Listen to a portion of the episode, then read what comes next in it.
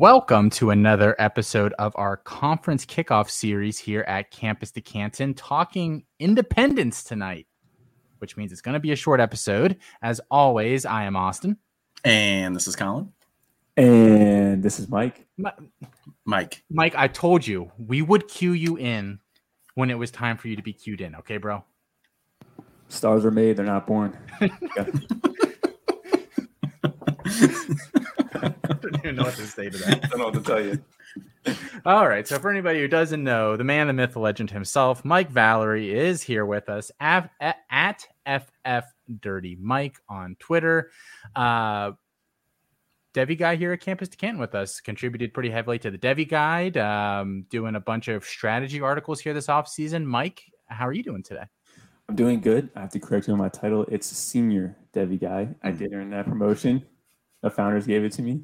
Maybe one of the two guys in the room right here. I don't know. Well, after your your shenanigans here to open the show, we took it back. So um, do not pass go. Do not collect two hundred dollars. Mike, we're very happy to have you here tonight. Um, I know you check in on on like player stock a lot. You're you're always kind of checking like the mock draft database and kind of monitoring these things as the year go on. So I'm really interested to hear the players that you think are going to see some stock change this year. I mean, it, before we get into those questions, how how has your digging been so far this offseason? Like, is, is data starting to kind of add up for you to kind of get a better picture of what consensus is?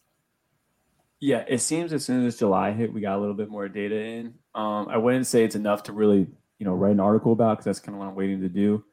Um, but I, I generally like agree with the top consensus, you know, the top five or six of these each, each area. But and then after that, once you get through the second round, I'm like really just I think people are just smoking something, you know, they got that company needs to drug test some people. Fair enough. we got a, how many men, episodes in a row we mentioned HR or, or had an HR related thing in a row? It's like four or five now at this point. A poor department overworked and underpaid here at Campus to Canton. They really um, and, Mike, real quick, I just I also want to ask you, you guys, uh, you and uh, Corey Pereira last week launched. Um, as far as you're concerned, the only legitimate Devy podcast on the Campus to Canton podcast feed. I know you've had a lot of um, things to say about uh, Devy debate and how it no longer is a pure Devy show. It's more of a college football show. So you guys are doing Back to Devy. Uh, episode two coming out this week. Uh, a preview of what we're talking about, or, or any uh, any any little teaser behind the scenes stuff for us. Yeah, absolutely. It's a it's a Friday show. Um, and you are right. Uh, we are the premier Devy show. Uh, the people agree. We we talk to them. They're on the streets. The polling, and, polling. Um, You're polling very well. Yes. and um, yeah, we're talking about the 2024 class. Uh, just to give like a quick stat, if I had to ask, I'm gonna ask Colin here, see if he pays attention. I had to ask Colin, how many true freshman wide receivers received over 500 yards this year? What would the answer be? Um, like this year, this coming year, as a guess in 2022 no, like this, this or this previous year in 2021. Yeah. How many over 500? Um, not very many. I'm gonna say three. It's one, which is a severe drought compared to prior years. So this is a very ambiguous class. I know I've talked. So the only one would be what worthy then. Worthy, correct. Wow. Yeah. Okay. You would think Mario Williams would how much Felix talks, but well, I knew it wasn't him because of the yeah. So the NIL landscape and the transfer portal are creating these these um, really deep depth charts that people get that free pass to either move up or move down. So it's it's seems to be a struggle for these younger guys to get on the field early compared to usual. But anyway, our topic is going to be the 2024 class because for the first time, I feel like in a long time, it's a lot of ambiguity in the wide receiver position. So looking forward to talking about it with Corey. Awesome. So there we go, guys. Tune in. That releases Friday morning. Um, as long as they give it to me before 1 a.m., it'll be up to 6 a.m. hey, so just, just saying. Gonna, just saying. Gonna have that locked and loaded for the drive to the expo we're hardworking members of NAFTA. We can't, you know. Uh, all right, that's Mike. Everybody, have a good night. No, okay, Mike. All right, now that we've gotten some of the uh, the tomfoolery here out of the way, uh, let's hop into this cram session. For anybody that uh, this is their first episode here of this this uh, conference preview series, here's what we're going to do. We're going to ask you three very simple questions. One player you think helps their stock the most this year, one player you think hurts their stock the most this year, and then the spiciest, spiciest take that you can give us for the 2022 season. Mike, are you ready? I'm mostly ready. Mostly ready. All right, we'll figure it out as we go then. Um, Colin's motto. A player that helps their stock the most this year, Mike. Who's it going to be? Yeah, I went a little deeper here. Didn't want to talk about Ohio or Georgia like prior guests. And I want to go with my man Dylan Goffney of SMU. SMU to me is a school that's continuously disrespected in the recruiting cycle. They do put talent into the NFL pretty consistently. Emmanuel Sanders, Courtland Sutton, James Proche, Danny Gray. Those are just the last like couple, and like two of them are actually really relevant in the NFL. So Danny Gray, Dan, Danny Gray, Dylan Goffney for me here. He was wide receiver 86, six foot one, 185 coming into college. He just weighed in at 213, and they measured him at six foot two recently. Um, he came into high school, the 6A offensive newcomer of the year. And then in a junior year, he became first team all district. And then, of course, the senior year got cut short by COVID. So it's really unfortunate, but the kid was killing it in high school. His, oh, and just a fun fact his high school quarterback was Conner Weigman. Oh, so he didn't get to see a lot of playing Very time fun. in SMU's um, crowded wide receiver core. They had uh, Reggie Roberson, Danny Gray, I already mentioned, Grant Calcaterra, uh, Ulysses Bentley, all those guys are gone now, leaving about a 70% vacancy. Now, it's not just about vacant targets here. When a player went down against UCF, he came in the second quarter. And during that second quarter, well, second quarter to the end of the game, he saw 12 targets, caught 10 of them from 88 yards and zero touchdowns. So he was used a little more versatility in the beginning, but once they started catching on, he had a lot of close line to scrimmage type catches. And then he earned his first start the next game, which was against Cincinnati, which they just shut them down. He didn't do anything, so that's that was unfortunate. the The point is, is that he saw increased playing time towards the end of the year. He got on the field, he earned his reps. Now there's vacancy. Spring reports were saying that he was first team with uh, Rashee Rice and Joshua Moore. And guess who's not on the team anymore? Joshua Moore. Dylan oh, okay, sorry. He's gone. So it's just like it's uh I mean, it's just him and Rashee Rice. This team was 13th in passing yards per game, averaging 303 passing yards per game. If he gets, let's just say 25%, that's a 900 to a 1,000 yard season, just one quarter. And I think he's projected to be more of a 1B in that offense. So I think Dylan Goffney to me is going to be a huge stock up guy. He's going to become a Devy asset, probably a top 15 consensus for his class, I imagine, after this year. And I think he's I think he's going to be a top let's say a top 150 pick in C2C, where he's going almost undrafted or towards the very back end of drafts now. I think he's going to really jump up rankings in C2C. Man, I love that call. As the only other person to have Dylan Goffney ranked at our site um, for Devy, and as the highest on him in the C2C rankings, I love that call. You have him at 53 for Devy. I have him at 82. So I'm a little lower for Devy purposes, but C2C it's like the Badlands. I have them ranked. um, but for uh, for C2C, um, I have him at ranked 67. So I love that call. Hell yeah. Uh, and just so you you're talking about vacancy, they lo- they lose uh, Danny Gray and Reggie Roberson from last year, so two right. of their kind of big guns that they've got to replace. And Grant Calcaterra and, and Ulysses Bentley, which Mike had mentioned a little earlier. Did he say both of those names?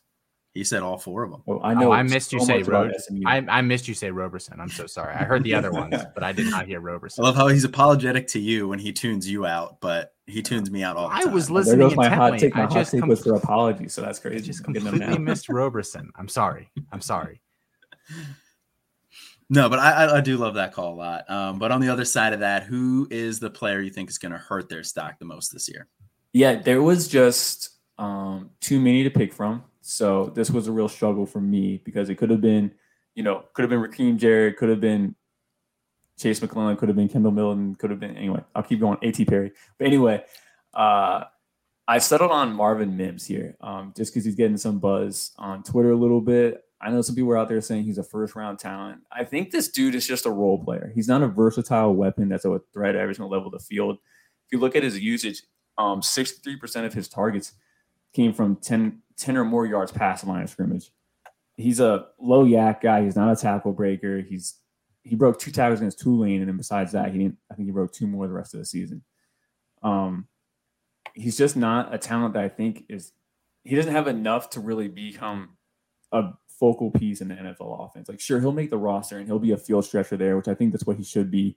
But as far as like being like a an actual fantasy asset, I'm, I'm not seeing. I'm not buying it. Uh, he has no route running ability, in my opinion. I don't really see a lot of route manipulation or a lot of route diversity. He's just a really fast guy that runs a slant or runs a go, and like that's about it for me. And I just don't really see him being what people think he's going to be. And then, according to mock draft database, because where I got this name from, he's right now being projected in the early second. I don't think he's an early second talent. I have him more as like a late third, early fourth round talent. So I do think he might get the draft capital, but I'm still not putting him up in my rankings that high. You were talking about usage and you talked about his 10 yards, you know, basically everything's a slant or a go. Correct me if I'm wrong, because apparently I'm just not listening at all tonight. But you didn't mention that he's been mostly a slot guy through his career. Do you think he projects as a slot guy to the NFL, or do you think he's he can do boundary or both? I mean, what what are we thinking here with him? Yeah, I think he's going to be more of a boundary, like I said, for field stretcher role abilities. I, I do think teams are I feel like teams are going towards big slots. You guys feel the same way because I really feel like that's kind of a a growing trend here, like a big slot or anyway. But yeah, I, I think he's gonna be more of a boundary guy just to utilize his speed or whatever. But I think that's a really interesting call because I, he was I wrote him up for the Devy guide and he was one of the hardest evals for me because he's a slot who stretches the seam, like takes the top off the defense vertically which you don't really see that very often. And that's a tough role to project. But I also think he's going to have a huge year this year as the slot guy in a Jeff Lebby offense. So he's, I think he's going to have a big year statistically, but I don't know what that's going to lead to. I don't know if that's going to have an impact on his NFL role because I just, yeah, I have a hard time projecting that right now. Yeah, um, I just want to play those advocate there too for his big his big year. Um, and I also have to backtrack a little bit about what I said in my last episode of Back to Devy with Dillon Gabriel. Dillon Gabriel's five foot eleven, right?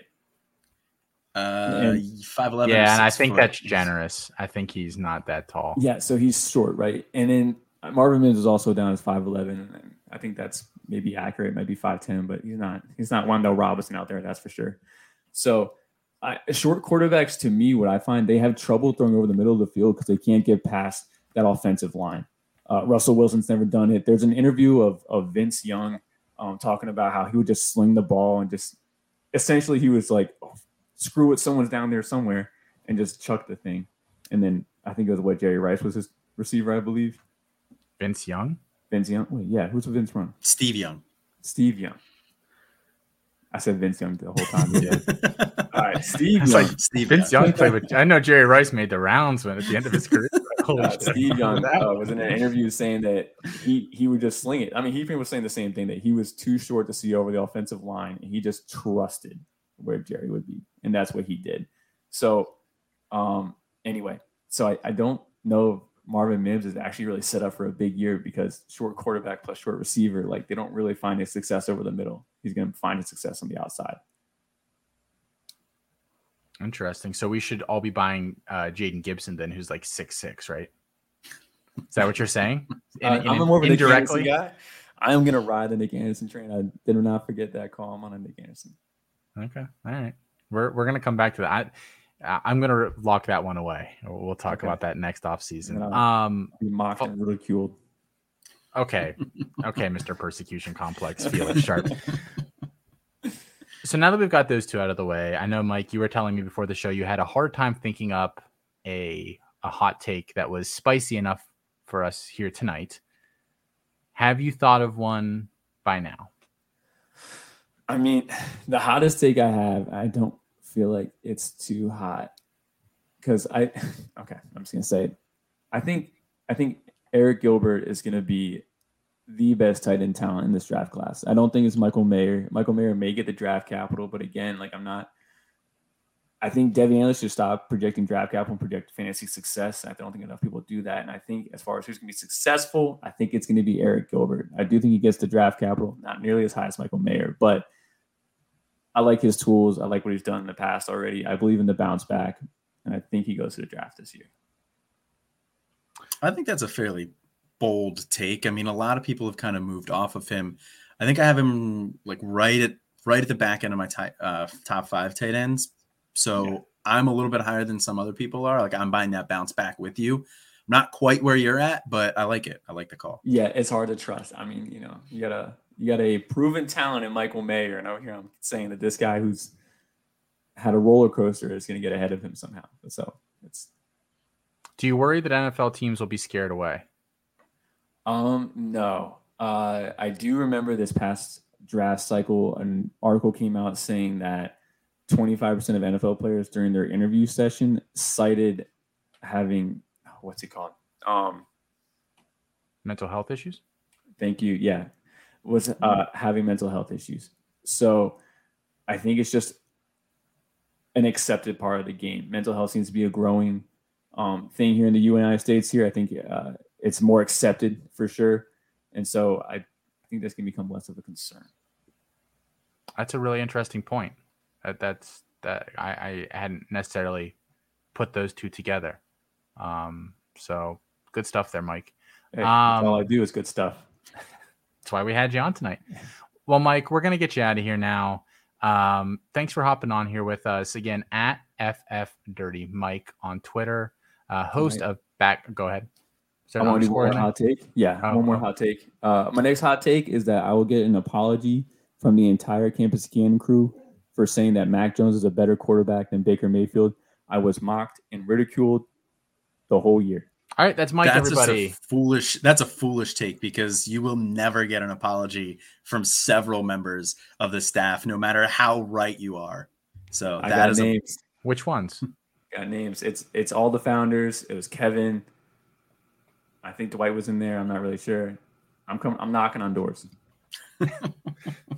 you can now, you can knock you can knock all you want. I'm not necessarily giving out apologies. Now I'm kind of scared to see Mike at the expo next weekend.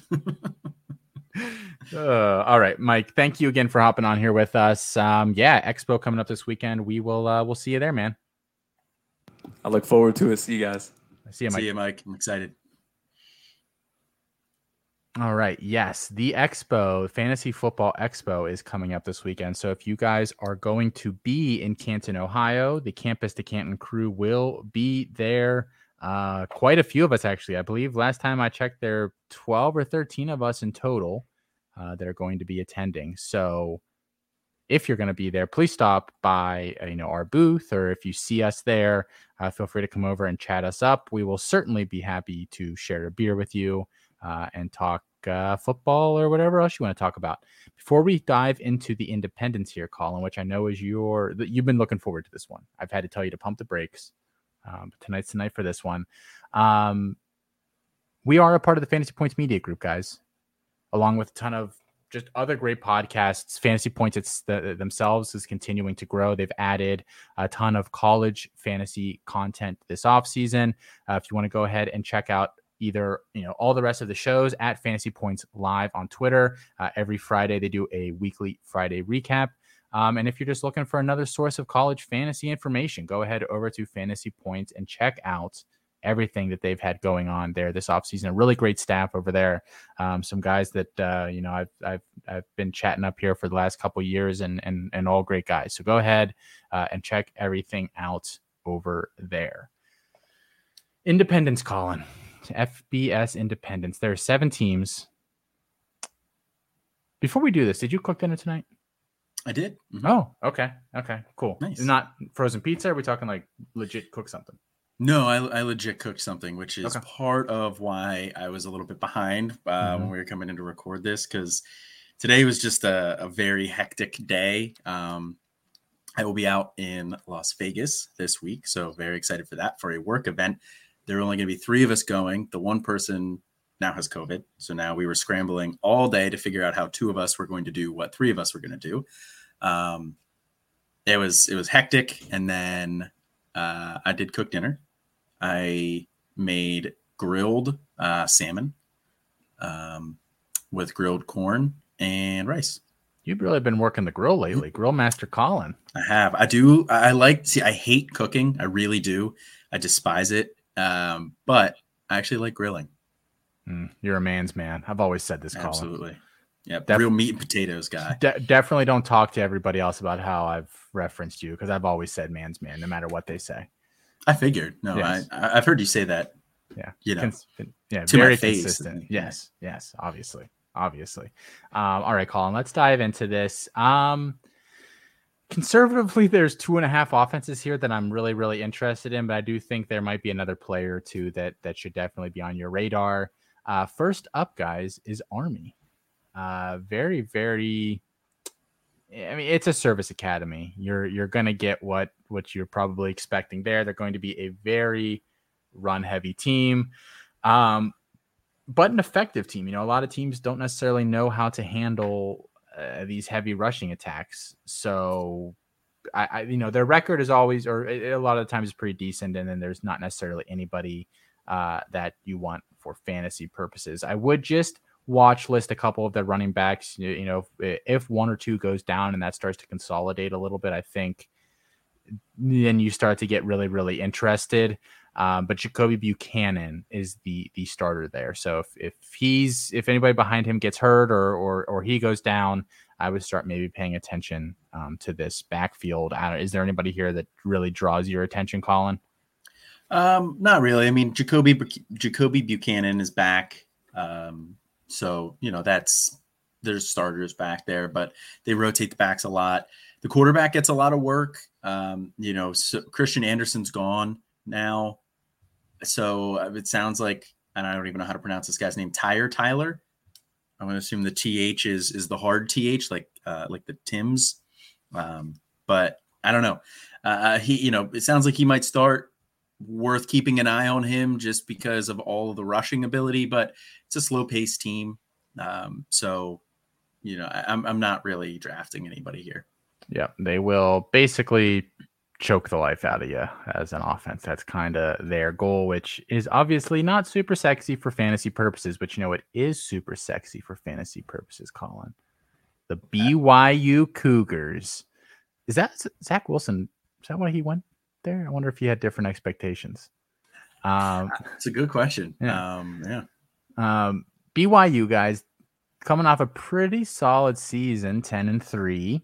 Um, and they bring back a decent amount of talent. I think this team will go as far really as Jaren Hall can take them. Returning quarterback there had a, a very strong season. He was a guy that we talked a lot about last year as kind of you know a late round stash if he were to win this job. Um, that that he could be worth something. Last year, uh, passed for 2,583 yards, 20 touchdowns, five interceptions, and then added uh, 307 yards on the ground as well. Colin, is there a shot that he is a legitimate draft prospect and that you know maybe he leaves after this season for the NFL? Is there a shot? Yeah, there's always a shot, but I think the odds of it are fairly low. I'm not super high on him um, for Devy purposes. I think he has some things he needs to clean up as a passer. Uh, a little bit, uh, you know, needs to clean up mechanically at times too. Um, the dual threat option is definitely nice, but I mean, I think he is a guy that is going to come back again. I, I mean, he's also six years out of school, I believe, I think, or five years out of school at this point because he took old. the two year. Yeah, he took the two year mission trip. So at minimum, he will be at 24 when he enters the draft if he enters this year. Um, so that maybe that does play a factor, and he comes out early if he gets starts getting some day two buzz from from teams. Uh, but I think it would be in his best interest to just return, finish out a really nice college career, get drafted, and go be a backup somewhere. Yeah, I uh, we had him as a tier seven guy in our Devy guide. I, I believe I'm the one that wrote him up. Um, you know, I don't think he's a bad player. I think he has some intriguing tools. Obviously, he has the rushing upside. Um, my some of my problems with him are he's just not like I don't know what they've asked him necessarily to do. It's kind of difficult to tell sometimes because if his first read isn't there, he moves off of it pretty either locks onto it for way too long or moves off of it a little too quickly. Like it doesn't seem like he's super comfortable moving through reads. So I'm not sure what they're asking him to do. Like it, it is very like Malik Willis, you could tell they're basically saying you're going to read half the field on almost every play, and that made things simpler simpler for him. I don't know if they're doing that for Hall or if they are asking him to you know work his way through you know three four progressions on it on any given play.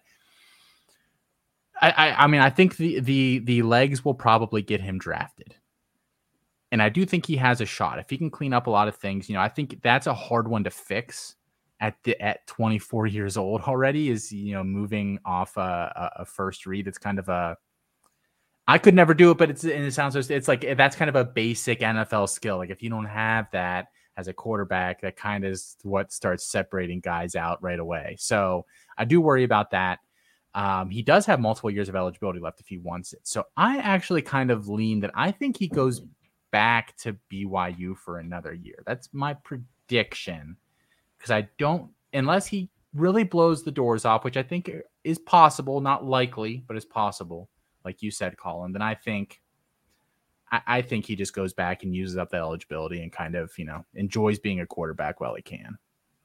Yeah, I think that's the route he goes too. Um, but you know, he'll provide some really nice production while at BYU. So if you're drafting him in C2C, that's kind of your hope is that he does return and you get two years of really nice production because I don't think him returning is going to hurt his draft stock. You know, I think his draft stock is going to be what it is. What's one more year amongst friends here? Yeah, exactly. now I will say they do have a pretty difficult schedule this year. So I do think you know, as an independent, obviously they don't play a conference schedule, so you can't necessarily point and say you know, oh, the Mountain West is always have has weak defenses, or the you know the, the Pac-12 or you know whoever. But they have some tough, really tough games on the schedule. Colin, they play. Uh, and I'm just going to read all the opponents off, but uh, and but the, you'll see you'll hear the the tough ones as I say them. This season they play South Florida, Baylor, Oregon, Wyoming, Utah State, Notre Dame, Arkansas, Liberty, East Carolina, Boise State, Dixie State, which is weirdly enough out in like the Colorado area. Um, it, it's not a Southern school. I looked it up. Never would have guessed. It's true. Yes. And then Stanford.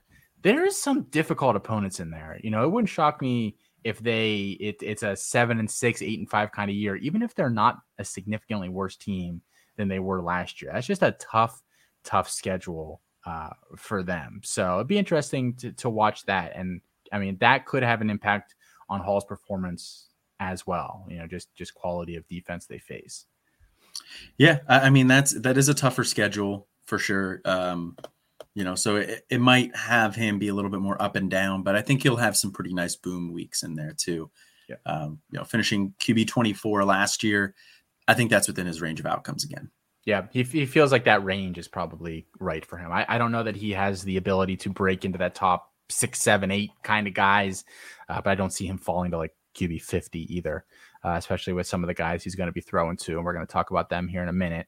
Um, I think I do have a soft spot for Hall. We, we talked about him a lot during that QB competition last year. We just kept saying we think he's going to win this. He's much more dynamic. And when he does, he, he's going to be a startable guy. But Christopher Brooks at running back coming over from Cal. BYU the past few years has been a very, very productive offense for running backs. It just has the offensive line. They bring back, you know, almost the whole line, which is obviously going to help as well. Tyler Allgeier um, parlayed his success there into a day three pick uh, with the Falcons. Um, so I think Brooks is a guy that I'm looking at that can be a bell cow for them, that can get the bulk of the touches and can put up a season not that dissimilar to Tyler Allgeier. I really think that that is eh, that is in the cards for him, and he's a guy that I've been targeting pretty heavily this offseason when he's been available. Shout out to I'm in two leagues with Jared Wackerly uh, one of the Dynasty Nerds guys, he is holding Christopher Brooks in both of them. So shout out to to him. When I went to in those two supplemental drafts this year to go look look for him and put him in my queue, and and was like, who, who is holding this guy? it was Jared Wackerly. So so shout out to Jay Wack. Interesting. Um, yeah, I mean, because he was he was fine at Cal last year. You know, he split some work with Damien Moore, but um, he's 607 yards, four touchdowns on 116 carries. 131 yards, three touchdowns on 19 catches. So pretty solid there. Um, but yeah, I mean, I think, you know, Tyler Allgeier last year, 25.4 fantasy points per game, RB7 finish overall. Even, you know, even if Brooks doesn't replicate that, I think he is going to be uh, a very solid starting caliber running back for your college side here for you this year. Now, what is that going to turn into for the NFL side? I, am not entirely sure. Um, you know, he's been he hasn't really handled a full workload so far, but I, I do think he's a little bit limited um, as an athlete, which I think might limit him a little he bit is, in the NFL. But yeah. you know, we'll see. So, and Colin, just to your point there, you, you said that um, you were talking about Allgeier and his stats last year. I think even you know partially a more important stat there. Allgeier had 276 carries last year. The next yes. closest was Jaren Hall with 62. Like this is a team that if they find their guy, they're going to give him, you know, that the next then their their next running back was at 61 carries. So effectively what like 75% of the run the, the rushes went like the, the in the backfield went to Tyler Allgeier. I think that's really, really interesting. And I don't know if they'll use uh, uh, Brooks necessarily the same exact way, but Allgeier caught 28 passes last year too. And you, you know, you mentioned that he he does have some experience catching the ball. So I think all that together, 1,800 scrimmage yards last year and 23 touchdowns for Tyler Allgeier. I think that would be. I think he can get close to that this year. I really, really do. Um, couple of pass catchers on this roster that I do think are really interesting as well. And I'm just going to kind of combine the wide receiver and tight ends here for this discussion. Colin Puka Nacua, a guy that we kind of wrote off last offseason. He he didn't leave Washington on the best of terms. The locker room apparently wasn't uh, really f- uh, fans of him. Coming down here to BYU, solidified himself as the guy last year 43 catches 805 yards six touchdowns kind of improved as the year went on, gained gained more and more uh, uh, chemistry with Jaren Hall. How high? Like I think he does better than he did last season. Do you agree? Yeah, I do think he does better than last season. Um, you know, led the team last year in, in receiving yards there um, and touchdowns, but you know, it didn't necessarily lead to every week fantasy production. He finishes the wide receiver 81 on the year uh, 14.5 fantasy points per game. So definitely some some weeks in there where you wanted to start him, some other dud weeks in there too. But BYU, we talked about their schedule. Their their strength of schedule currently sits in the upper third uh, of you know the NCAA and, as far in terms of difficulty. So they may need to rely a little bit more on the pass uh, than what they did last year. So I think that those numbers for him are very replicable, and I think we could see an uptick in receptions as well, which will help him get into every week flex territory potentially. Um, so yeah, I we we were quick to write off Nacua last year, uh, especially given you know he was a four star recruit, number twenty two wide receiver in his class. Uh, so there little you know there's some talent there. There's a little bit of pedigree. Um, I'm not all the way back in on him, but you know, dipping the toe back in the Nacua waters. Um, and he went there to join, join his brother, who is gone, as as is um, Neil. No, I'm gonna butcher it. I feel so bad. Uh, we're just gonna skip it. They lost two two decent contributors last year. The other wide receiver that I think is interesting, but I'm not sure they'll have enough pass volume to support two guys is Gunnar Romney. And yes, he is related to that Romney. Um, oh, interesting. Yes, he is. Um, it makes like, sense. But... There's like a bajillion Romneys out in that that area since yeah, that's where he's from. Tug, yes. Tug's my favorite. I'm sure it is. from New Girl. Uh, all right. Yeah, I do remember that episode. Actually, I haven't seen the whole series, but I do know that. Okay. um, Isaac Rex, I think, is an interesting guy here. And I think Rex is going to be a bit of a post hype sleeper here for BYU. I'm actually kind of on the Isaac Rex train for 2022. Uh, really big expectation for him after 2020 37 catches, 429 yards, 12 touchdowns. I think you heard a lot of people rightly say, probably can't score 12 touchdowns again. I think that's true. I, he probably won't score 12 touchdowns, but I do think last year he was banged up quite a bit. Only 18 catches, 191 yards, three touchdowns. I think he can get back close to those base receiving numbers, if not even maybe eclipse them. He was banged up through spring. I think he's probably going to be ready for the start of the season here. He's pretty, he's got nice size. He's fairly athletic. Obviously, you know, a red zone threat as those touchdown numbers would indicate. I, I, he's being really really slept on this year. And there, if you had to ask me, you know, who is a tight end that like nobody's talking about as like a top five or ten tight end that can break into that group this year, I think Isaac Rex would be my answer to that. That's interesting. Um, uh, I, I, I do think he is a post type sleeper. Um, last year, very disappointing, and you know there was a lot of expectations going into last year. I do think he is primed for a bounce back year this year.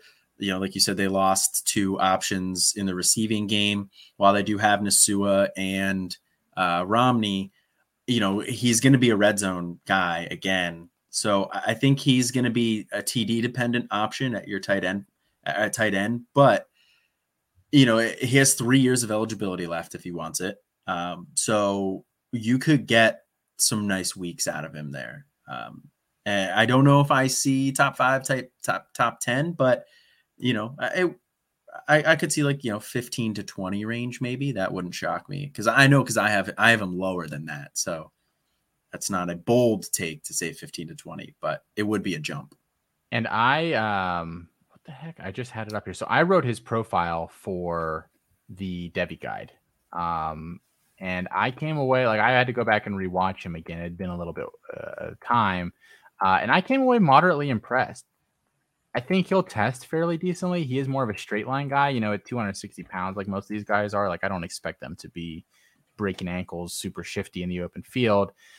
He has very good ball skills. I just I I like him. I think and he is a little older again. But I don't think the NFL cares about that at tight end at all. Actually, I mean, we saw Hayden Hurst. Hayden Hurst, yeah, go in the first round. So I I think he can be an early day three guy. I, he's not going to get day two.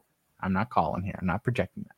But um, I, I, do think he's an interesting guy and just a, to, a guy to pay attention to if if Rex goes back down with injury or you're looking to kind of stash the next tight end there. Dallin Holker is a guy that got a lot of buzz during spring.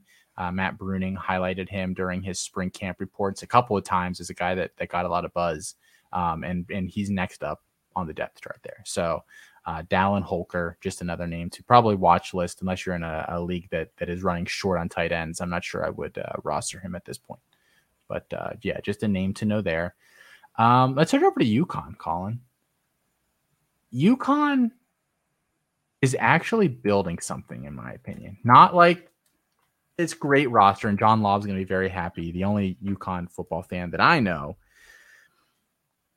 But they've done a really good job. They they got rid of Randy Edsall. They brought in Jim Mora. They've got an interesting staff that actually sounds like they're interested in recruiting.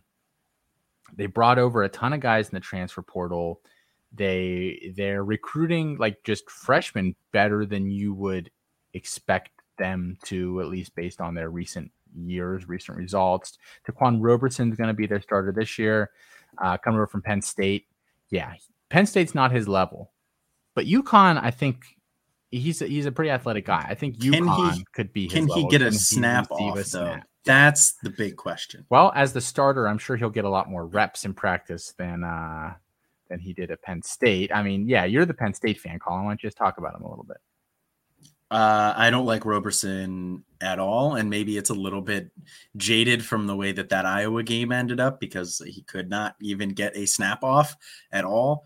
Um, but yeah, I mean, UConn, I guess, is his level. Sure, um, you know they have they still have um the other Phommachanh there. They do, yes, Tyler. Yeah. Tyler, yeah. that's right. Yeah. Um, so you know, I don't think the other Phommachanh is better. I think Taisun Phommachanh is is a good bit better than the other Phommachanh. So I don't think he's going to really push Roberson. So he should have that starting job locked up. And he does have a competent wide receiver, which we can talk about in a minute. I just I don't know if I see it, him even worth rostering or watch listing. And today I learned when I was looking at stuff for this show that Clay Millen's brother, who was at Oregon, transferred to uh, Cade. Cade? Kale. Kale.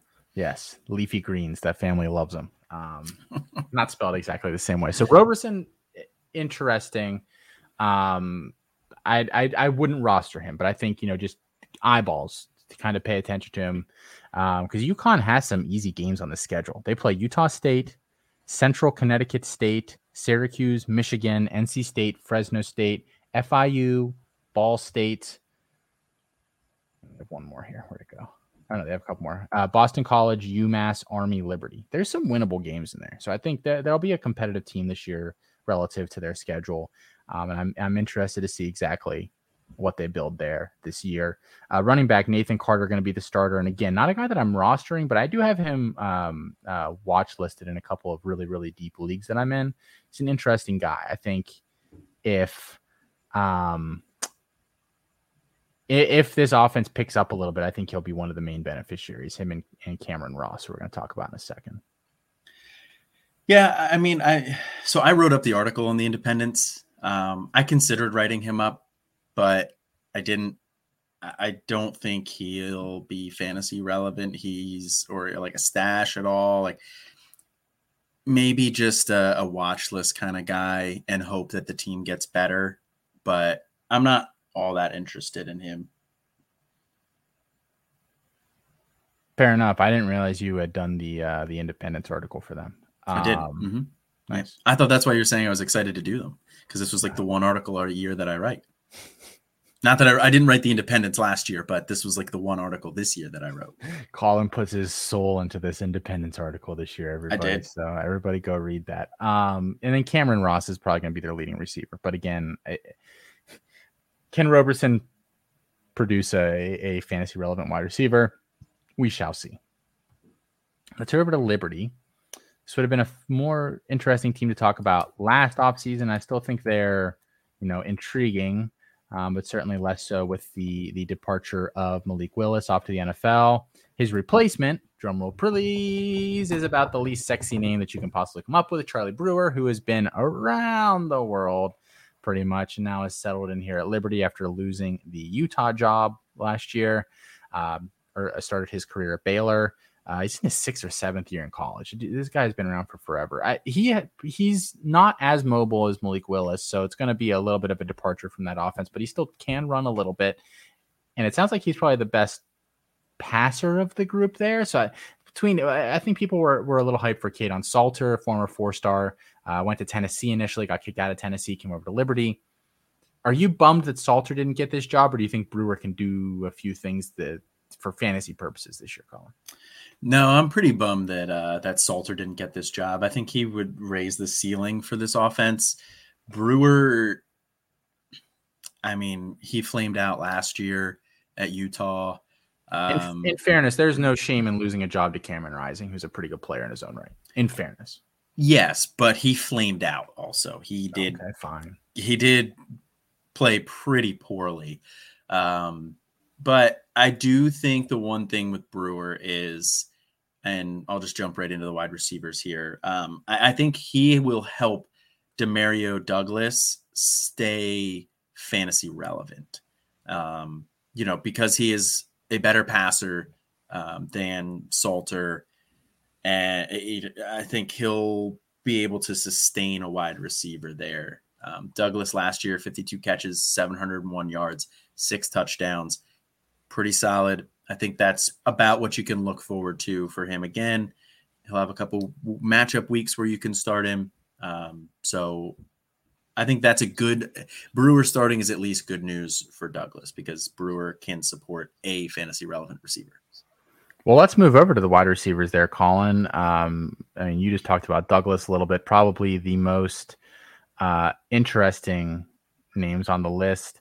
Um, uh, the other two starters there, probably Caleb Snead and CJ Yar- Yarborough. Um, um, mm, I, this is actually not a bad wide receiver group. I think they definitely were hurt a little bit at times by Malik Willis, uh, and obviously at times helped a little bit as well. Um, none of them are great, but I think if Brewer's there and he plays the whole season, I think we could get one and maybe a second guy that is worth a roster spot at some point. Although I think it's probably a little early during spring, like they were all injured, so it's really difficult to tell exactly like does somebody have a favorite here. Um, but I think I'm I'm keeping an eye on all three of those guys and kind of seeing if any of them strike it big. Uh, does any Douglas is your guy and that's it, or or what are you thinking? Yeah, pretty much Douglas is, is my guy, and, and that's it. I don't know if I see this offense and, and Charlie Brewer supporting more than one fantasy relevant receiver. And Douglas was it last year. I think he'll he'll be it again this year. running back. Let's talk Dae Dae Hunter. Um, it's interesting that I think you know I looked through some um, you know as much like Liberty you know websites as I could to kind of figure out what they were thinking about the running backs. A couple of them actually had TJ Green listed listed as the starter, which I thought was intriguing. Yeah, Colin just made a face at me. That's really interesting. but we've been operating under the assumption it's going to be Dae Dae Hunter, who came over from Hawaii this offseason, really dynamic. Um, as a pass catcher, as a rusher. We thought he would be the perfect Calvin Turner replacement there at Hawaii. Um, he's probably the best like football player on this offense. So I have a hard time believing that they won't try to use him a lot. But I, I just thought it was interesting that a bunch of these Liberty type, you know, people that are at least you know moderately co- covering them seem to to lean toward Green with with uh, Hunter as the backup.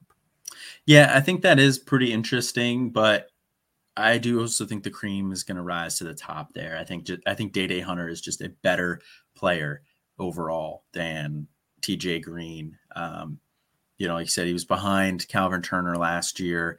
D- uh, Dedrick Parson was working in there too. Uh, but he had over 800 all purpose yards on 120 total touches last year. Um, Malik Willis led this team in rushing last year, 878 yards and 13 touchdowns. You know, that's not going to happen again with with Charlie Brewer. So they're going to run the ball more traditionally this year. I also think that this offense is going to be looking for an identity after losing uh, Willis from the last two years. And I think Dae Dae Hunter is the type of player that they can lean on. I mean, I would have a hard time seeing him not beat out TJ Greens. It's something to at least monitor that apparently some of the beat writers and some of the people around sort of around the program tangentially are mentioning TJ Green over Hunter, but I just like I said, I think he's just way more talented. He's gonna he should get on the field, um, or you know who knows what. Um, why am I blanking on their coach's name? You freeze from you freeze, yes, from the from the hospital bed. Um, freeze. I don't know what Freeze is doing if he doesn't put Hunter out there. Yeah. Um, not that Hugh Freeze is known for questionable decision making. All right. Over to Massachusetts, UMass. I think the only player that I even think we should talk about here is Ellis Merriweather. Do you agree? Yeah, absolutely. Okay. Do you want to talk Ellis Merriweather?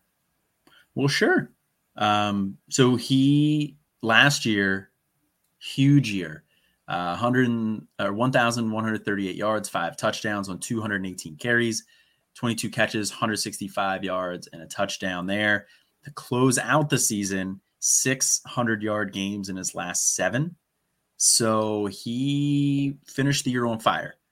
I think he's going to pick up pretty much where he left off. Um, he's going to be the focal point of this offense. Uh, so he'll get the touches. I mean, last year he had 240 touches. I think 250 touches this year, definitely within his range of outcomes um, very conservatively. I think, you know, in terms of Devy potential, he was in the class of 2017, so this is his fifth year. Um, probably not much there, but another year of CFF production, sign me up. I think that uh, that did him justice. I'm not even going to add anything in there. Um, New Mexico State, perhaps the worst team in all of college football this year. They stink. I know some folks have been interested in a Monty Watkins who transferred over from TCU. He's a former uh, four star running back. Um, I don't think I care enough about him to like they had to just pass the ball like crazy last year because they're down all the time. Like I don't I don't think any of the running backs are, are worth looking at here. Um, I, well, do you have any strong thoughts? And by the way, on their roster, he's listed as a, a cornerback and a running back. So like, there's oh. not even a guarantee that he plays running back. Yeah, I thought I'd heard that. I just went on to double check real quick as as we were talking because yeah, it's not great. Interesting. Um, yeah, no, New Mexico State bad team. Um, like I said, I wrote up the independence for the site, um, and I wrote two sentences for them. Uh, I will read them. Can you, you, read? Yes, please read. Yes. Uh, despite attempting the seventh most passes and having the fourth highest neutral game script pass rate last year, New Mexico State is not a team to target in 2022. This team is devoid of any real fantasy talent, and there isn't a player to watch on this roster. or on the roster to watch. Boom. Yeah. And I think that's all the time we'll give him here. All right. The real creme de la creme here of the independents is Notre Dame. And they're the final school here. So let's talk some fighting Irish. Obviously, a lot of turmoil with the coaching staff, uh, losing Brian Kelly down to LSU, but the, the, the coordinator stayed the same. Or, you know, Marcus Freeman was the defense coordinator, now he's the head coach, whatever. The coordinators from last year are both there. We'll phrase it that way it seems like this team they're trying to kind of bring Notre Dame more into the 21st century. They're they're doing more modern recruiting. They're probably going to be a little more aggressive offensively, at least from a passing perspective, which I think is interesting. So the, Notre Dame, I think, has some there's some value to be had, which isn't always necessarily true for a Notre Dame team. Tyler Buchner tabbed as the starting quarterback, missed the spring game. I believe he said that he twisted his his ankle going down a flight of steps. If you yeah, believe if you believe that I have a bridge to sell you, he was definitely doing something he wasn't supposed to be doing. Not that's a bad thing. We've all most of us, you know, eh, been in college. We uh we understand that uh sometimes the night gets away from you. Really highly recruited kid last year, sat and probably should have played a little more, but they had some some packages for him where he really got to show off his rushing ability there is legit like 750 yard plus rush upside here for this kid. And if he can be even average as a passer, I think this can be a really, really good offense. And I think in turn, he can be a great, at minimum, CFF option over the next two years. Yeah, that's pretty much what I was looking at with him too. Um, bare minimum, I think for he will be uh, a solid fantasy quarter CFF fantasy quarterback for two years, mostly behind his legs alone. Um, you know, last year, 336 yards, three touchdowns. Um, I think he's a candidate to go for 800 yards rushing. Um, you know, he's just that dynamic with his legs. Big question is, what does his passing output look like? Um, and I don't know the answer to that question. He has steps he needs to take as a passer. Um, you know, and if he can take those steps, he has the tools. He can be a legitimate Devy asset. Coming from Notre Dame, uh, I think he is the type of player as well that if things break the right way for him, he has a legitimate path to first round draft capital. It's not something you can say about every quarterback out there. So I think that's why he's so high in my rankings. Uh, but he is one of the riskiest prospects, uh, quarterbacks out there right now. Yeah, there's definitely a lot of variance there. You have to, if you're drafting him wherever he's going now, you kind of have to accept the fact that you might be left holding the bag on that one. Um, running back, this room looked like it was pretty darn stocked up. And then Jadarian Price tore his Achilles this uh, offseason. He's out for the year they were saying that Logan Diggs was going to be out for a significant portion of the year, but now it sounds like news coming out of practice saying, you know, maybe he doesn't play week one, but he should be ready pretty early in the season. What we do know is that week one, Chris Tyree is going to be there, really dynamic, uh, a little bit of an undersized guy, but was like one of the fastest kids in his class coming out. And then Audric Estime as well, who's the like just the complete opposite. He would probably eat Chris Tyree. Um, and I think it's going to be those two for at least the first couple of weeks. Um, how, in order like of priority, well, like if you're trying to draft one of these running backs, Colin, what, kind of order are you going in here? Man, um, Tyree pretty comfortably at the top there. Uh, I, I, think I feel pretty solidified in his role. I think he is going to be a heavy influence in this passing attack. I think he's going to scoop up a lot of the um, passing game work that uh, Kyren Williams had last year. Uh, Kyren Williams last year had um, some really nice passing game production. Uh, but even on top of that, Chris Tyree still had 24 receptions on his own. So pretty dynamic as a receiver.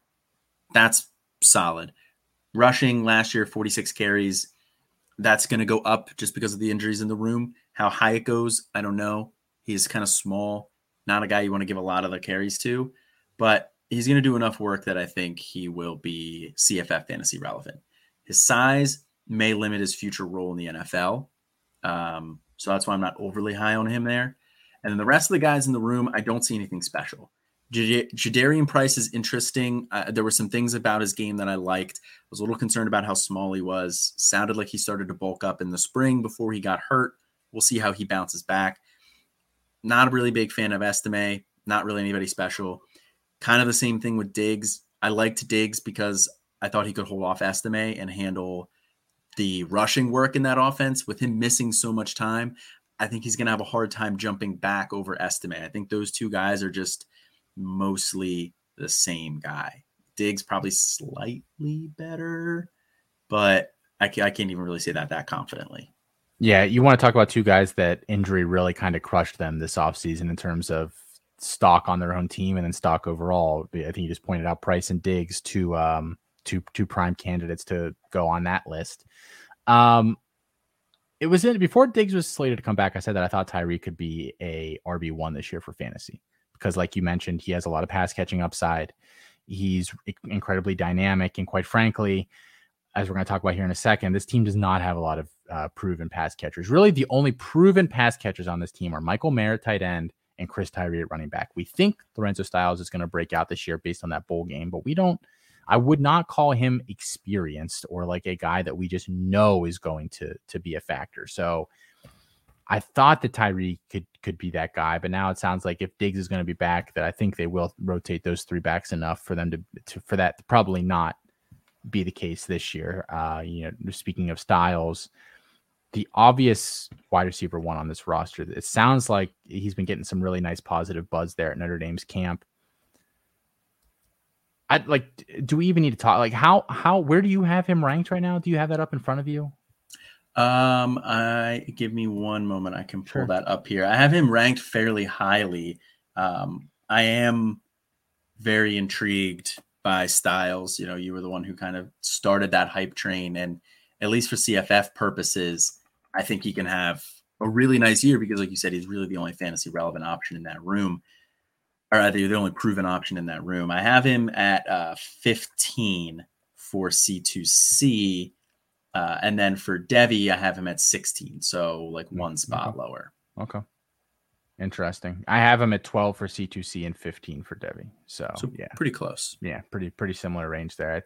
I, I really like him. I mean, I think he has, you know, basically the kind of size and skill set the NFL is looking for nowadays and again, you know, they Michael Mayer and Tyree are the only two guys in this roster. You're telling me that a tight end or a running back are going to lead a college, you know, room and receptions or, or yardage. That doesn't happen super often. It pretty much has to be a terrible, terrible offense for that to be the case.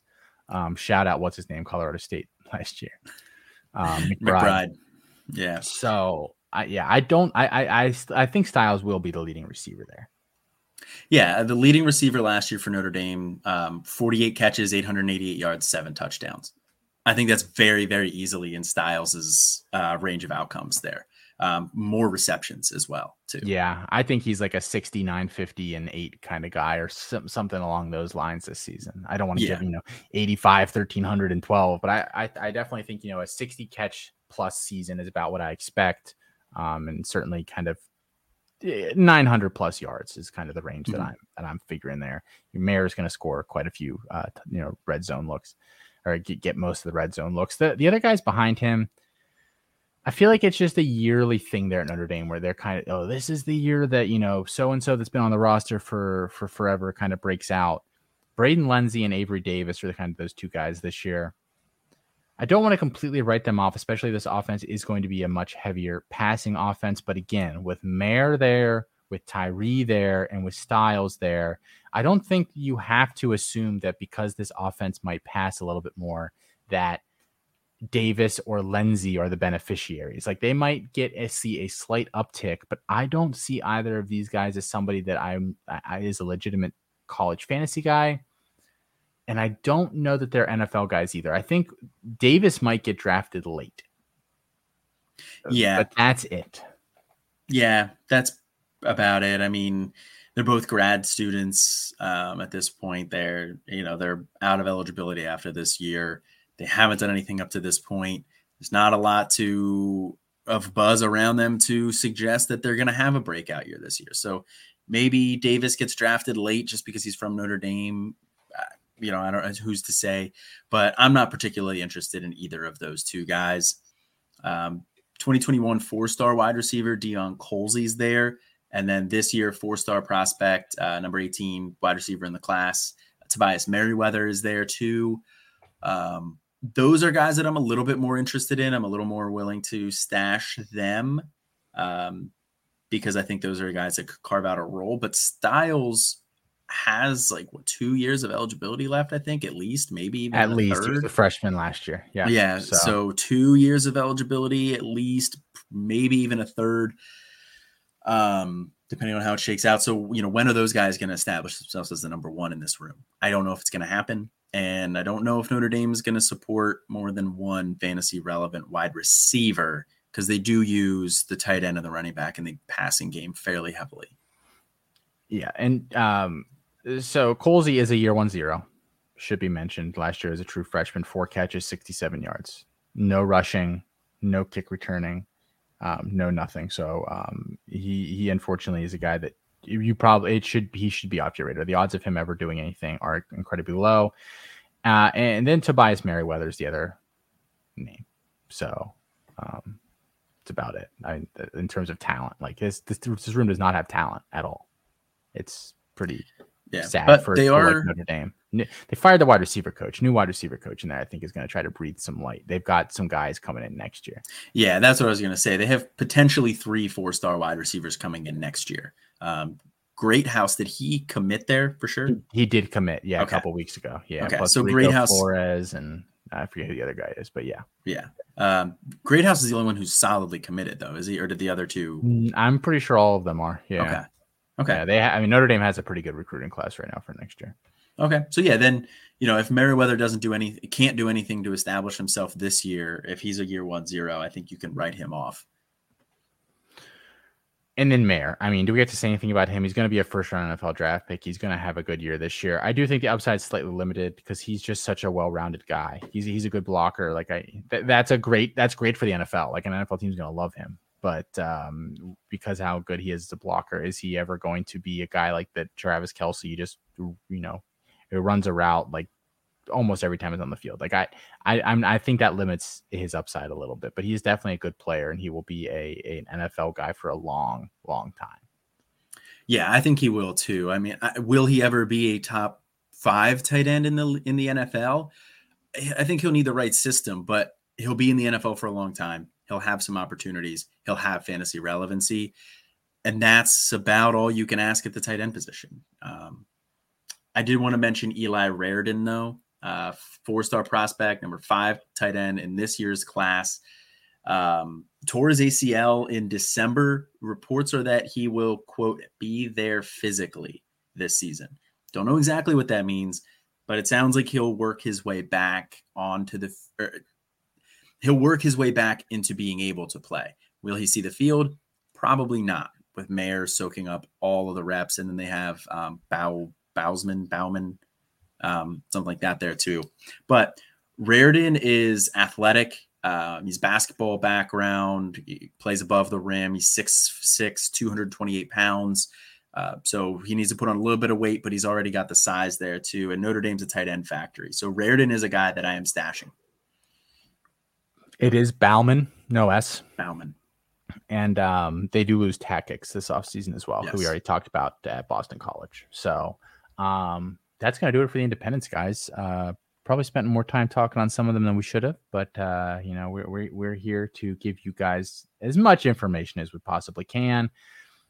Go over and check out campus2canton.com, guys. If you guys have not checked it out yet, get ready for this year. If you're playing Devy, if you're playing CFF, if you're playing C2C, and even we have Dynasty content as well. If you haven't quite dipped your toes into the good stuff yet, go ahead and check everything out over there, including uh, our three guides that we have available. We are going to be doing um, some heavier um, betting, DFS, player props type content this year that you'll want to get in on uh, as well. Um, and then, guys, just one last. Uh, I'm gonna I'm gonna plead here a little bit. I'm gonna beg please, please, please rate and review the show if you can on whatever platform you listen to. I know based on the statistics that are are uh, where we upload our podcast comes from, a lot of you guys listen on Apple Podcasts. Literally, a third take thirty seconds out of your day, go on there and just give us five stars. Say that you know we're great. Say that we suck. Whatever. The five stars is really all we care about. Um, and it does help us just kind of you know move up those charts, get noticed a little bit, so we can continue to grow all of these formats that we love, and that presumably, if you're listening to this podcast, you love so much too that's going to do it for this week, guys. Colin's going to be gone again in Vegas later this week, so I'm going to have a special guest with me, but I'm not going to say who it is right now. Until then, guys, I am Austin. And this is Colin. Have a good one.